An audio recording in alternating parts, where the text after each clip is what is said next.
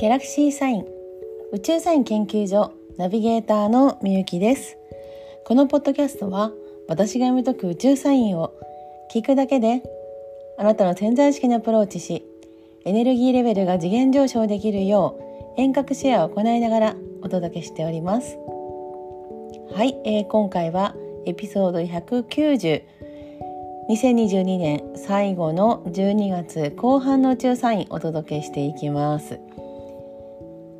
はい、えー、12月の後半なんですけども、まあ、カレンダー的にはですね、えー、ちょうど2022年の最後の2週間ということで、まあ、いろんなですね、まあ、締めくくりあと年末年始のイベントとかですね結構皆さん控えてらっしゃるのかなというふうに思うんですけども宇宙的な動きとしては、えー、ちょうどですね、まあ、冬至を挟む、えー、前後ということになりまして結構ですねパキッと、まあ、あの動きがはっきりしてくる時になるかなと思います。でちょうどこの冬至と、まあ、ほぼ同時に、まあ、1年のね、えーに一つの星座を旅をする、まあ、木星が一緒に星座の移動を行うんですね。えー、今魚座にいるんですけども魚座からお羊座の方に動きます。でもうですねお羊座から魚座への逆行っていうのがない形で、えー、12年ぶりに木星がお羊座に入ってくるという、えー、ちょうどですねその大きなまあ区切りと当時という、まあ、2つの流れが結構大きく出てくるかなというふうに思います。あのー、お羊座っていうのは始まりの星座なんですね。えー、自分のこうしてみたいとかいうこう感覚みたいなのの、まあ、一番最初にピンとくる直感みたいな形ですかねそういったものが、えー、お羊座の担当なんですけどもそれがですねその12年ぶりに、えー、成長課題をくれたり、まあ、拡大してくれたりっていう木星に入ってきます。これあのいろんな面で動いてなんぼになるってことなんですね。ですからそのじっと待っていたらなんかこういつの日か七夕的にまあいいことが起こるかもしれないみたいな、まあ、そういう流れではなく、まあ、動い直感で動いたら動いた分その結果が大きく開いてくるよっていう一年になるってことなんです。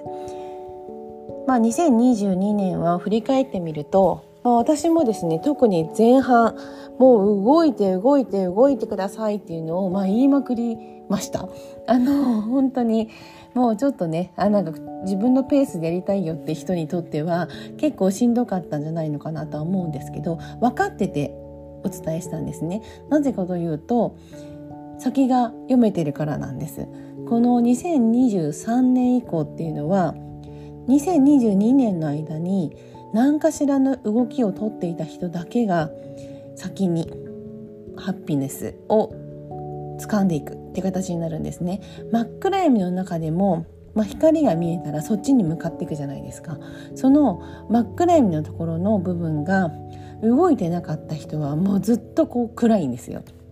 よく見えない。だからもうあのじわじわしか進めないんですね。ですけど光がもう一筋でもそこに向かっていくのにものすごく明るくもう照らされていたら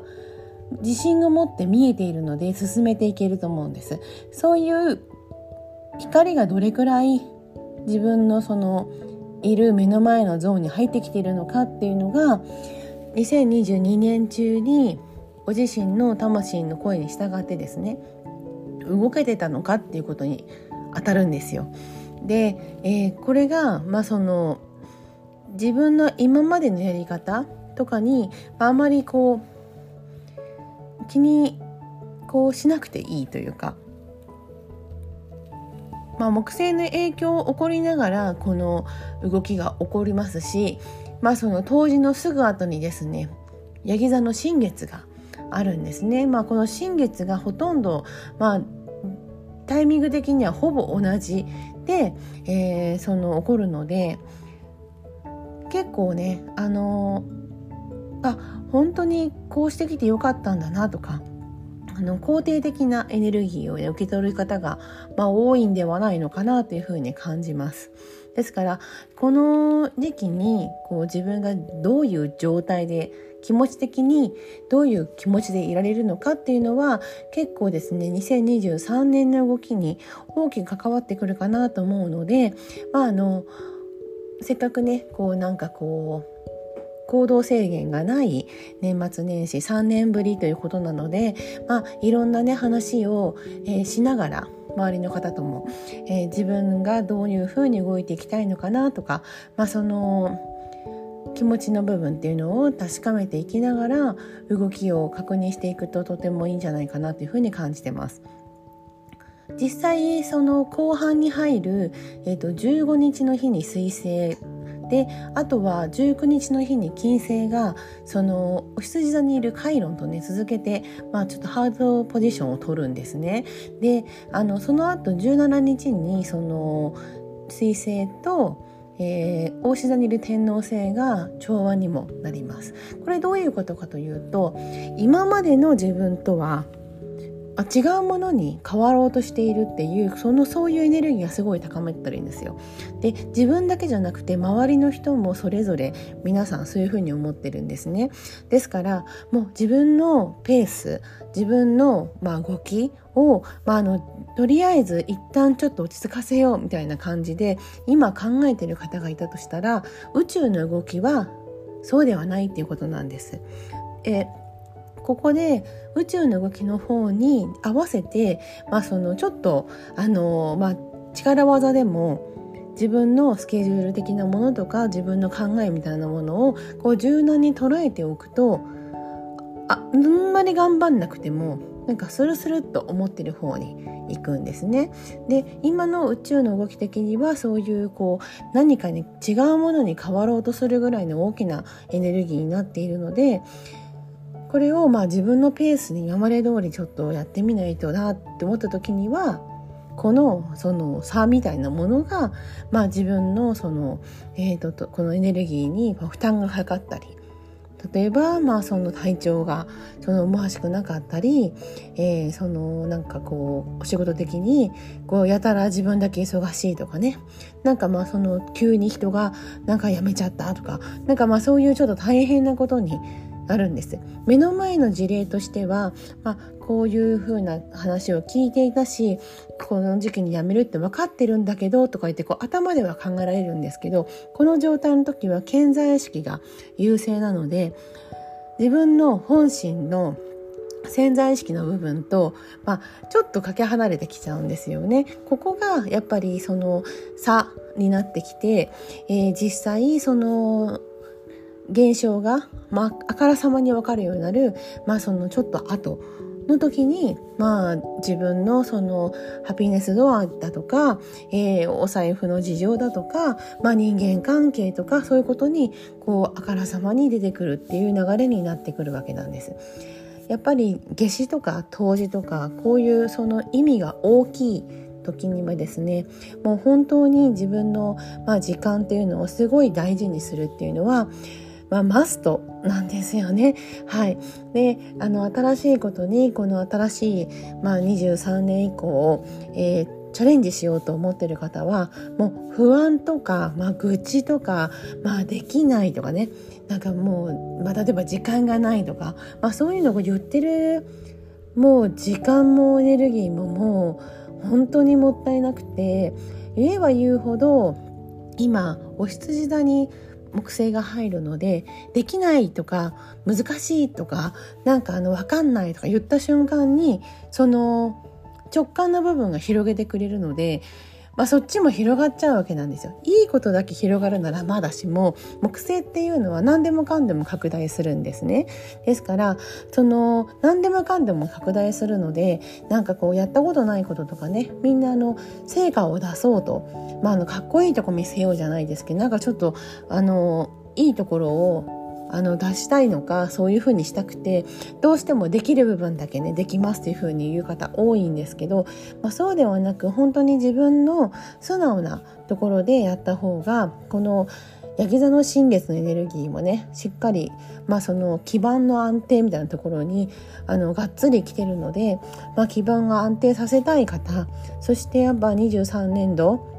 まあ、今までの自分とは違う形で、まあ、本当に変化をあの変貌ですよねもう変化というよりも自分が違うものになり変わるぐらいなそういう変貌をしようというところを出していきたいなっていう方はですねちょうどやっぱりこのヤギ座の新月っていうのはすごい大事にされるといいかなと思います。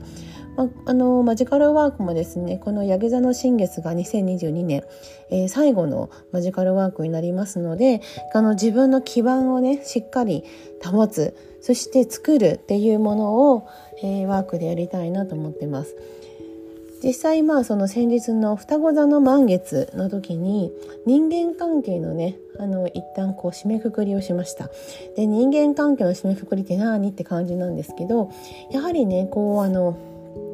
いろんな方に日々接していたりあんまり接していないっていう方もいるんですけどこのどっちの場合においてもあの自分の,、まあその人人間関係のゾーンにはまあ例えば100人分の席しかないわけなんですよ。そこにねなんかいっぱい人数がいたとしても入らないわけです。で最近出会った人だけを皆さん頭に浮かばるんですけどそうではなくて、まあ、家族も含めてその昔からのお友達とかもその席に座っている状態なんです。で今自分がこういうふうにしていきたいの中で誰とお付き合いして誰のために頑張っていくのか誰と頑張っていくのか誰と楽しい時間を過ごすのか何をしていきたいのかとかいうのをこう人間関係の整理をしておかないともうごちゃっとその100人席が埋まってしまうわけです。であのあまりうまくいってないなっていう方の場合まあかなり口酸っぱく言っていてもそういうその自分の中で整理をされていないことがもうほとんどです。はい、あと、まあ、周りの文句とか、まあ、愚痴なんかも言いつつ、まあ、自分の足元を全然見れてないとかそういうことはすごいありますね。まあ、あの運気が上がる、えーとまあ、秘訣をたくさんお伝えする講座みたいなのもあの年始にやったっきり、まあ、今年は結構あのバタついてて全然できてないんですけどあのその時もねやっぱ本当にすごい基本の話でやっぱり基本の木の部分を大事にあの、まあ、お伝えしてきたものをあのしっかり守ってやってる人っていうのは、まあ、自分も含め家族もみんないい流れでいってるんですね。でそうじゃない場合はやはり例えば病気をしていたりなんかその気分的に落ち込んでたりとかします。でもまあマジカルワーク受けてくださってる人の中ではもう受けるたびにね、まあ、すごいこのもうなんかあの何か何かをこう落とすようなあのそういう気をもうめあの巡らすようなことが皆さん起こってるのでやはり少しでもトレーニングすると潜在意識っていうのは必ず自分の持ってる本音のところにちゃんと結びついていきますのでその自分の心が癒される、まあ、そのプロセスみたいなものをこの22年の最後の、まあ、新月に向けてですね、えー、少しあの思いを馳せてみてもいかがかなと思います。でマジカルワークのご案内は、えー、まあ、週中にできたらいいなと思ってますので、あのー、また、えー、ご興味あればご一緒しましょう今回のこの最後の新月はもう2023年のスタートになります、え最後なんですけどもうスタートなんですねでなのでまあその紛れもなく何かこうね自分のこう新しいこうなんかこう変化とか、まあ、あのそういうこう兆しが見える、まあ、兆候みたいなものが、えー、見えてくるようなそういうマジカルワークになるかと思います思いますので楽しみにしていただければなと思います。はいえー、まあ、29日になるとですねやはり、えー、まあ、そのヤギ座にいる、まあ、水星と金星がね冥王星とあの重なるっていう、えー、部分もありましてあのそのこの重なることによって、まあ、楽しい時間を過ごす、まあ、一方で自分の中のね心とこうしっかりと向き合うってことが大事な時期にも入ってきます。ですからその向き合い方その、えーと、そういうものもですね一緒にできたらいいなと思いますので、えー今年ね、えーと、ご縁いただいた方たちもたくさんあのこのポッドキャストを、えー、聞いていただいて、えー、宇宙サインをねあの日々取り入れていただいてるかと思うんですけどもこの22年の動きの後、え、23年からねもうガラッと変わります。ですからそのやはり自分が、えー、こうしていきたいなっていうものをあの大事にできるように、えー、準備ができたらとてもいいんじゃないかなというふうに考えてます。はい、では、えー、エピソード190、2022年12月、えー、後半の宇宙サインお届けしました。それでは皆さん、良いお年をお迎えください。えー、2023年もどうぞよろしくお願いいたします。